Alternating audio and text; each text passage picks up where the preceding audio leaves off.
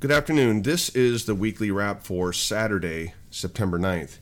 Well, we finished the week in a pretty mild trade with corn up 2 cents on the December contract, beans down 6, wheat unchanged in Chicago, up 10 cents in KC, and cotton was down 4 cents.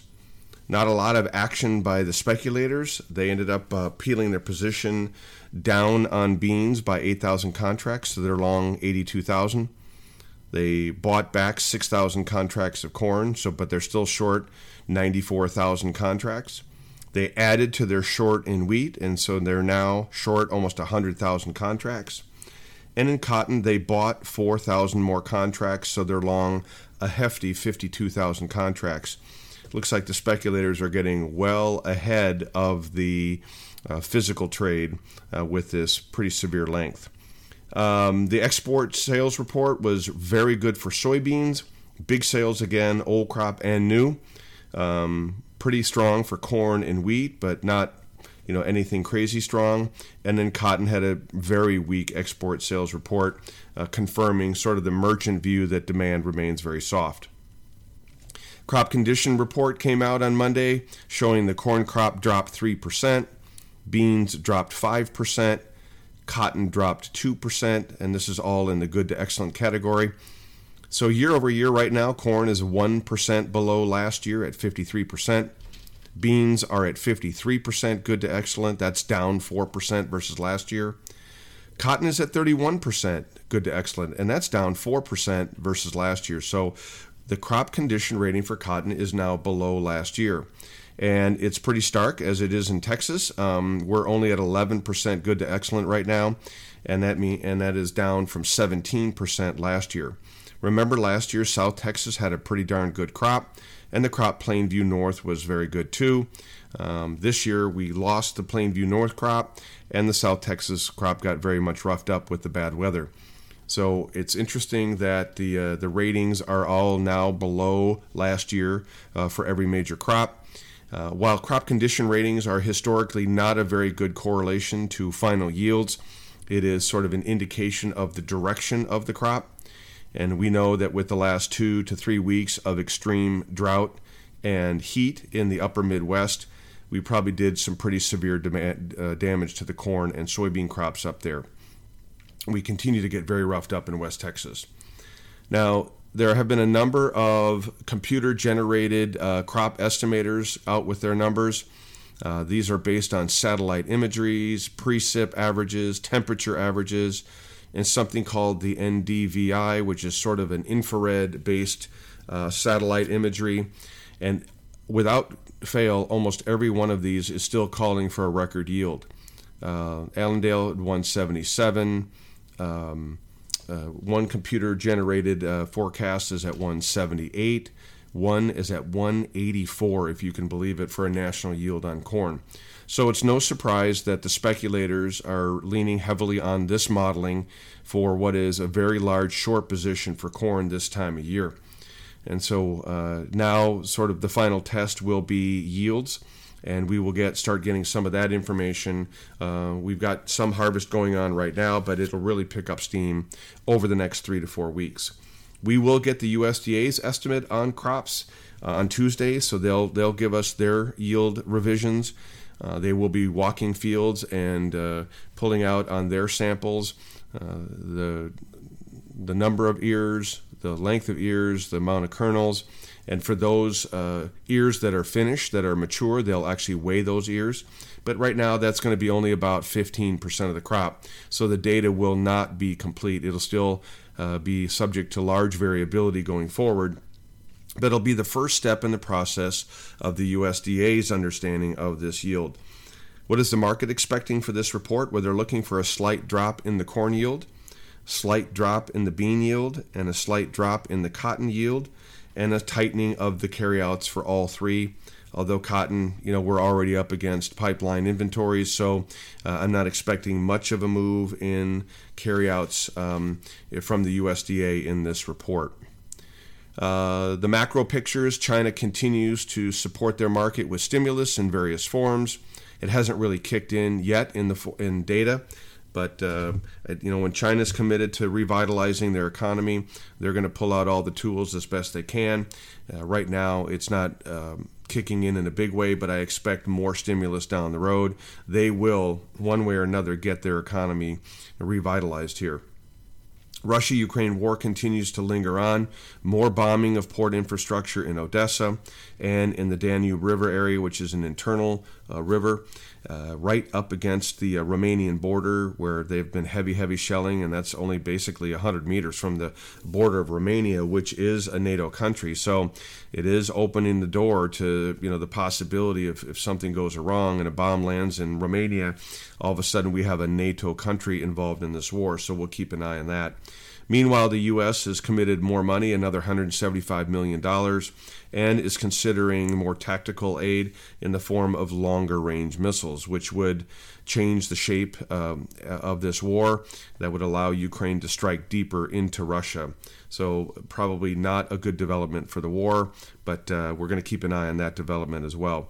I know the market has become completely numb uh, from the uh, from this uh, war and its impact on grain and shipments, and so you know it's it's probably at a very low point in its effect on the markets.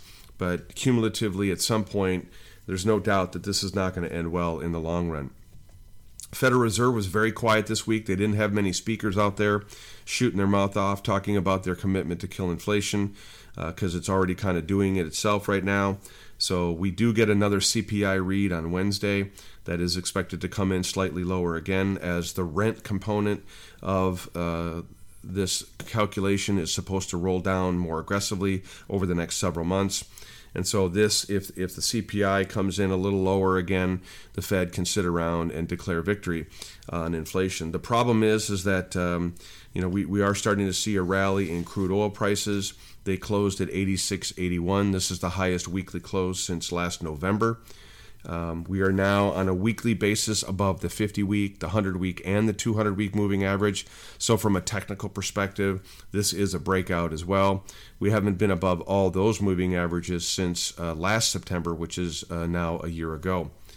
And what you're seeing is now the uh, the cuts by Saudi Arabia and OPEC in production starting to sink in, bite into the actual balance sheet. Um, Saudi Arabia announced an extension of that 1 million barrel per day cut that they announced back in May. Uh, that was in addition to the 1.5 million barrels they announced last October, right before the election, midterm election. They announced another one here in May and said that that one would be re- reviewed on a monthly basis. Well, uh, on Wednesday, they extended that cut um, through the end of the year. So that 1 million barrel per day cut will now be in place through December. That uh, added more uh, bids into the crude oil market and confirmed the idea that we will see 90 by the end of the quarter and probably 100 by the end of the year, $100 a barrel. The global balance sheet is getting physically tighter every day. Demand has been far stronger than anybody thought. And, and now we're in a situation where uh, Saudi Arabia is in full control of the price. We are trapped. Um, we it was a combination of variables that got us caught in this spot here. We've spent the last seven or eight or nine years with a lack of investment uh, in crude oil, in fossil fuels, because of a political agenda that we believed that they were evil and so there wasn't uh, the government funding or the permitting process allowed for that expansion. Uh, costs have gone up on manufacturers in the form of labor and interest rates, making it far more expensive to drill. And then now there's even the political element where OPEC is basically angry at the United States for sort of the trickery that we pulled on the releasing of the SPR and not refilling it, and then you know financially manipulating the price of oil for that year and a half uh, angered OPEC, and now they're going to get their way with this market. Unfortunately, it's going to happen for Joe Biden during a political year, during an election year, so this is going to get very interesting uh, down the road here. From a marketing perspective, we are in a dead zone sort of of information. We've just started harvesting some in Illinois and Iowa, and some of the yields at the moment are highly variable. It is the early part of the crop that was uh, arguably supposed to do better than the rest. But you know, we just obviously don't have enough real world information to get a handle on yields. I am looking at rainfall totals, subsoil moisture levels, um, intensity of heat and drought. And the last three weeks have been absolutely brutal uh, in West Texas, in Kansas, in Nebraska. Um, you know, record dryness in those areas. Uh, then, you know, for crops that are still trying to develop in Iowa, Minnesota, Wisconsin, even in northern Illinois, particularly devastating because we hit those crops that might have been still during black layer, hit them with an extreme drought where some of their plants have shut down completely. So, um, you know, based on this finishing weather, uh, I'm going to lower my yield on corn down to 167. That's the national yield estimate. That'll be eight bushels below the current USDA estimate. For beans, I'm going to lower it to 47. I think the impact on on the weather on beans was far more catastrophic. so that right now the government's at 50.7. So I'm going to be about four bushels below the USDA on their estimate on beans and that'll be some 330 million bushels off the production on beans. Remember, the carryout's 240 million bushels, so we're going to basically run, you know, it, the carryout below zero, and and that will require severe, severe demand rationing on exports. The problem is, is that you know the later we get on that information getting to the market, the more rationing we're going to have to do because China's been in basically almost every day, every other day buying beans. For corn, it'll be mean a loss of about 700 million bushels. Should take the carryout down, but the government would mostly offset that with uh, a lot of demand loss on exports. So we won't have as tight a balance sheet on corn as we did last year, but it's still going to be tight enough.